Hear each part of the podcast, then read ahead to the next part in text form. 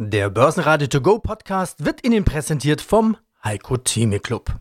Werden Sie Mitglied im Heiko Theme Club. heiko-theme.de Der Börsenpodcast.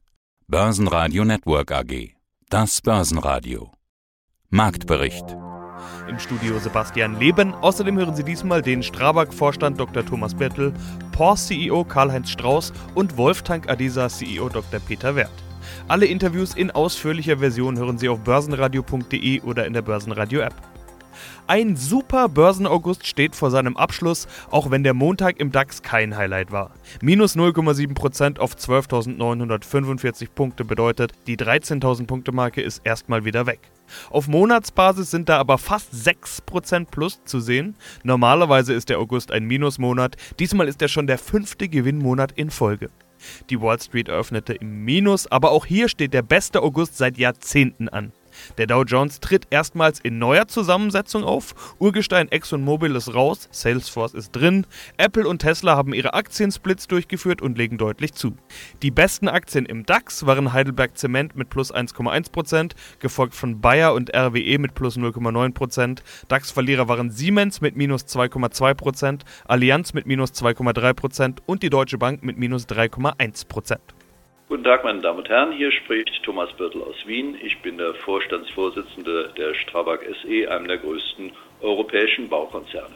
Und Bauen läuft. Diesen Trend kennen wir jetzt schon seit einigen Jahren, will ich sagen. Äh, jetzt ist 2020 aber ein außergewöhnliches Jahr, natürlich wegen der Corona-Pandemie. Wie wir aus vielen Gesprächen wissen, ist Bau aber dennoch ganz gut gelaufen.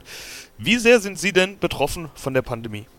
Das stimmt, das gilt auch für uns. Wir haben zum Ende des ersten Halbjahres eine Leistung berichtet, die 10 Prozent unter dem entsprechenden Stand des Vorjahres lag. Das war aber teilweise schon durch Faktoren erwartbar, die nicht mit der Pandemie zusammenhängen. Im Wesentlichen betroffen waren wir eigentlich nur in unserem Heimatmarkt Österreich aufgrund kurzfristig geltender gesetzlicher Rahmenbedingungen. Und dann gab es noch geringfügige Einschränkungen in kleineren Märkten wie Belgien, Albanien und dem Kosovo.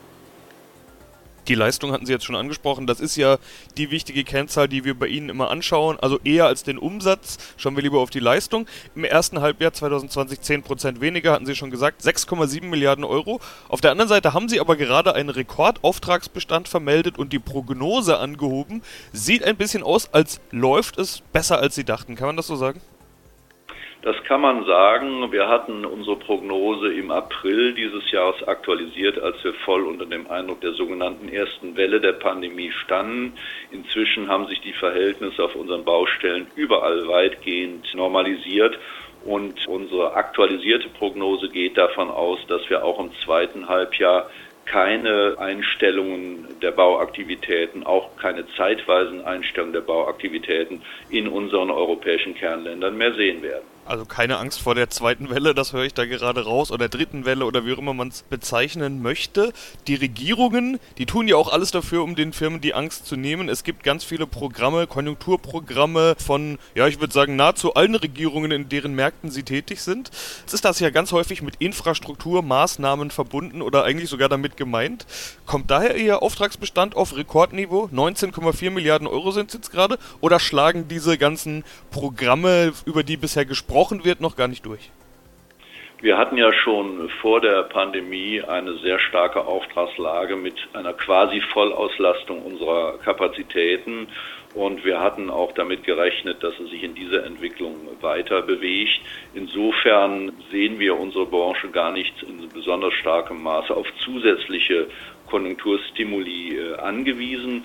Der sehr starke Bestand zum Ende des ersten Halbjahres beruht insbesondere auf dem Eingang einiger sehr großer Projekte, beispielsweise in Großbritannien. Es beruht weniger darauf, dass die Pipeline bei den kleinen und Mittelprojekten normal weitergelaufen wäre. Da sehen wir in der Tat einige Einschränkungen, insbesondere bei den Gemeinden, sowohl in Deutschland als auch in Österreich, die ja in gewisser Weise die Hauptträger der finanziellen und sozialen Last der Pandemie sind und daher unter einem gewissen finanziellen Stress stehen. Das ist inzwischen aber erkannt worden und die Bundesländer wie auch der Bund haben ja entsprechende finanzielle Unterstützung zugesagt. Die positiven Effekte aus dieser Unterstützung erwarten wir frühestens im zweiten Halbjahr, eventuell auch erst Anfang des nächsten Jahres. Ja, mein Name ist Karl-Heinz Strauß. Ich bin CEO und Co-Owner der österreichischen POR AG. Ihre Zahlen kamen ja bereits in der vergangenen Woche und da ist für das erste Halbjahr eine Corona-Delle zu erkennen, wenn man es denn so nennen möchte. 9% weniger Produktionsleistung, das ist ja die wesentliche Kennzahl, die man sich in Ihrer Branche anschaut. 2,27 Milliarden Euro. Sie haben sich im Zuge der Zahlen ganz klar kritisch geäußert gegenüber der Politik und der Corona-Maßnahmen. Klar, der Lockdown in Q2 hat natürlich dafür gesorgt, dass auch Ihre Baustellen stillstanden. Darüber haben wir uns ja ein Stück weit schon im letzten Interview unterhalten. Wie sehr trifft Sie Corona denn jetzt tatsächlich? Tatsächlich und wo wurden aus Ihrer Sicht Fehler gemacht? Ich glaube, Corona hat jeden von uns getroffen, jeden Einzelnen.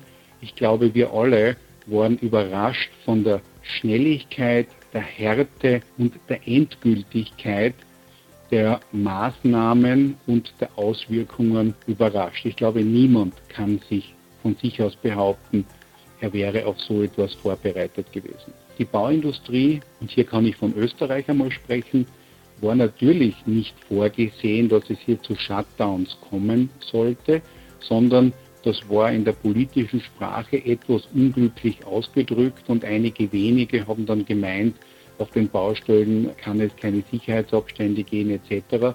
Und dann stelle man das fachlich sauber und ausgewogen diskutiert hätte, hat es halt vorläufig zu einem Stillstand gegeben. Ein Mitbewerber ist auch fortgeprescht und hat von heute auf morgen alle Baustellen eingestellt. Und dann haben natürlich der eine oder andere öffentliche Auftraggeber auf Druck öffentlichen Druckes auch dann die Baustellen einmal eingestellt. Nach der Diskussion mit den österreichischen Sozialpartnern, dass man hier auch sicher, und das ist glaube ich das oberste Motto, sicher und hygienisch miteinander arbeiten kann, Abstand, Masken, genaue Vorschriften mit Pausencontainern etc. Hat, wurde auch die Arbeit wieder aufgenommen, aber der Shutdown war dann nicht umsonst.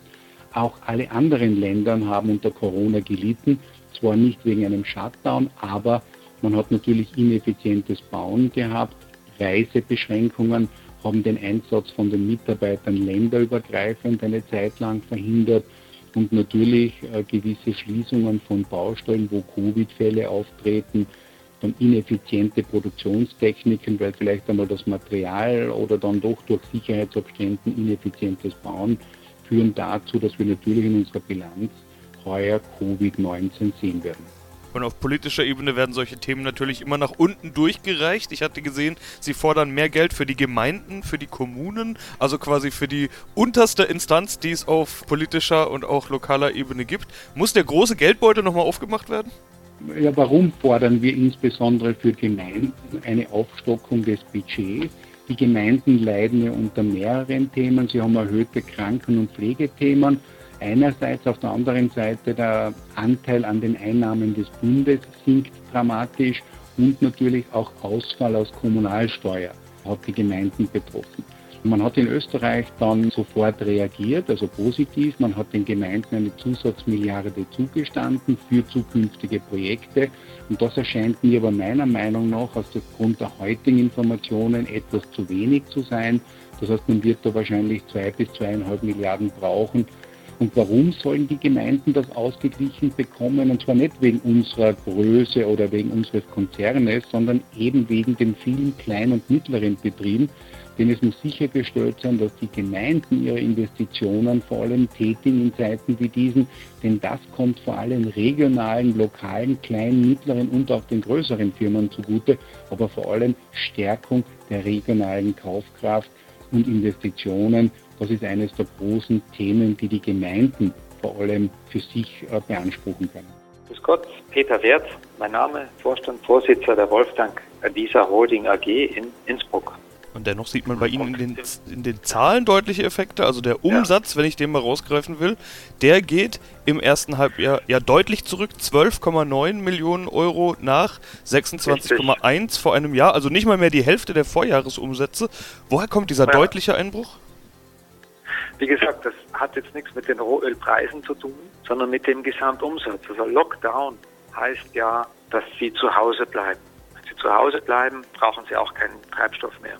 Und wenn sie keinen Treibstoff brauchen, dann gehen auch die Umsätze und, und Gewinne der Treibstoffhändler direkt zurück, egal zu welchem Preis die dann einkaufen. Das hat dann direkte Folge des Lockdowns, der verringerten Mobilität. Wir hatten, wie gesagt, die Umweltsanierungsumsätze, die haben gehalten, aber die Umsätze aus den schlüsselfertigen neuen Tankanlagen, LNG und auch Wasserstoffanlagen, wo wir viel investiert haben und jetzt bei den ersten Projekten dabei sind, Wasserstoffanlagen zu bauen, die wurden gestoppt, aber wie gesagt aufgeschoben und keinesfalls aufgehoben. Insofern werden wir die Umsätze sehen. Die Leistungsfähigkeit sieht man ja im Umsatz ersten Halbjahr vom letzten Jahr. Und die Hausaufgaben haben wir ja gemacht. Man sieht, dass trotz dieser Einbruch, der knapp über die Hälfte des Umsatzes war, das EBTA noch positiv ist mit 330.000 Euro. Also war uns wirklich wichtig, hier ein positives Rohergebnis zu fahren, trotz dem Einbruch. Die Hausaufgaben konnten unsere Geschäftsführer eigentlich gut erledigen. Bin ich ganz zufrieden damit und werden entsprechend das dann auch wieder aufholen können. Sie haben jetzt das EBITDA angesprochen, umso mehr man in Richtung äh, Netto geht, umso mehr bleibt dann da doch Minus. Also das EBIT beispielsweise sind 0,4 Millionen Euro Verlust, im Vorjahr waren es noch 2,1 Millionen Gewinn und das Vorsteuerergebnis äh, ist schon bei minus 0,8, also noch deutlicher im Minus. Kommt das denn jetzt durch diesen Umsatzeinbruch, will ich mal sagen, oder spielen da auch noch andere Kosten eine Rolle? Der Unterschied des Vorsteuerergebnisses zum EBITDA, der liegt wie in allen Jahren in den Abschreibungen und in den Zinsen. Die haben sich, würde ich mal sagen, kaum verändert. Die Zinsen haben sich zum Positiven verändert. Also die Zinslast im Vergleich zur Periode war für unseren Konzern noch nie so niedrig. Das ist eine gute Nachricht. Und die Abschreibungen, da spiegeln sich dann eben Dinge wieder, wo sie, wie der Name schon sagt, Assets wertberichtigen, abschreiben. Und äh, je höher die sind, desto sauberer wird nachher auch die Bilanz sein. Insofern tendieren wir hier eher dazu, zu bereinigen. Wir sind ja eine Gruppe, die M&A gerne macht. Wir haben im Durchschnitt zweimal pro Jahr eine kleine Firma, die wir dazu holen.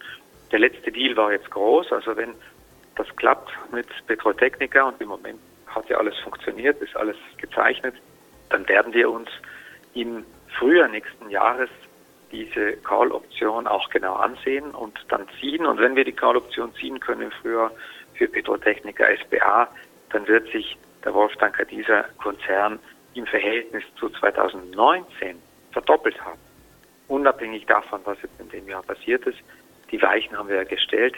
Der Deal ist geclosed, ist ja auch sehr gründlich kommuniziert worden, muss ich sagen. Damit haben wir eigentlich schon alle Voraussetzungen, auch wirklich uns gut aufzustellen für die Zukunft und über einen Zweijahreszeitraum eine Verdoppelung zu erreichen. Eben ein ganz klarer, einfacher Weg, wie das gehen kann. Und vielleicht fällt uns dazu noch was ein und können wir noch das eine andere dazu kommunizieren, dann im Herbst, wo man noch weitere solche Maßnahmen treffen können wird. Also bin ich mal zuversichtlich. Basen Network AG Marktbericht der Börsenradio To Go Podcast wurde Ihnen präsentiert vom Heiko Theme Club. Werden Sie Mitglied im Heiko Theme Club. heiko-theme.de